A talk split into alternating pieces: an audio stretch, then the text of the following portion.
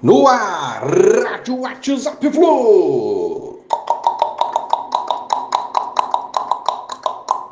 Bom dia, galeraça. Tricolor 24 de março de 2023. Mais um treino ontem, preparativo para as finais e estreia na Libertadores. Elenco focado totalmente nas duas competições Libertadores e final de Carioca. É isso aí, gente. Manuel, perto de retornar aos treinos, está trabalhando na academia e correndo no gramado. Tudo leve por enquanto, normal, mas é o início. Pode até virar opção, dependendo da evolução aí, no banco nas finais. Acho difícil, né? Mas existe essa possibilidade.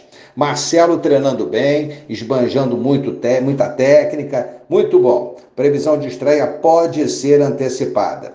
João Neto, nosso artilheiro da base, com contrato renovado. Novo vínculo vai até dezembro de 2025. Boa!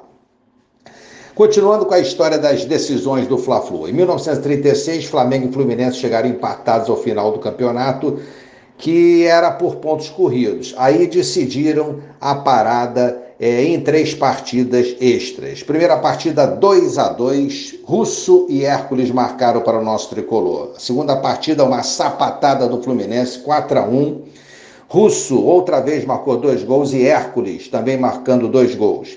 E o jogo final 1 a 1 com Hércules assinalando o tento tricolor. Foi o décimo título do Fluminense em Cariocas naquela época. 18 jogos, 15 vitórias, 3 empates, 2 derrotas, a campanha tricolor no Carioca de 1936, cujo time base era o seguinte: Batatais, Guimarães e Machado, Marcial, Brant, Orozimbo e Mendes, Lara, Russo, Romeu e Hércules. Olha o trio, Russo, Romeu e Hércules que fizeram história no Fluminense. Vamos, Flusão, pra cima deles. Um abraço, valeu, tchau, tchau.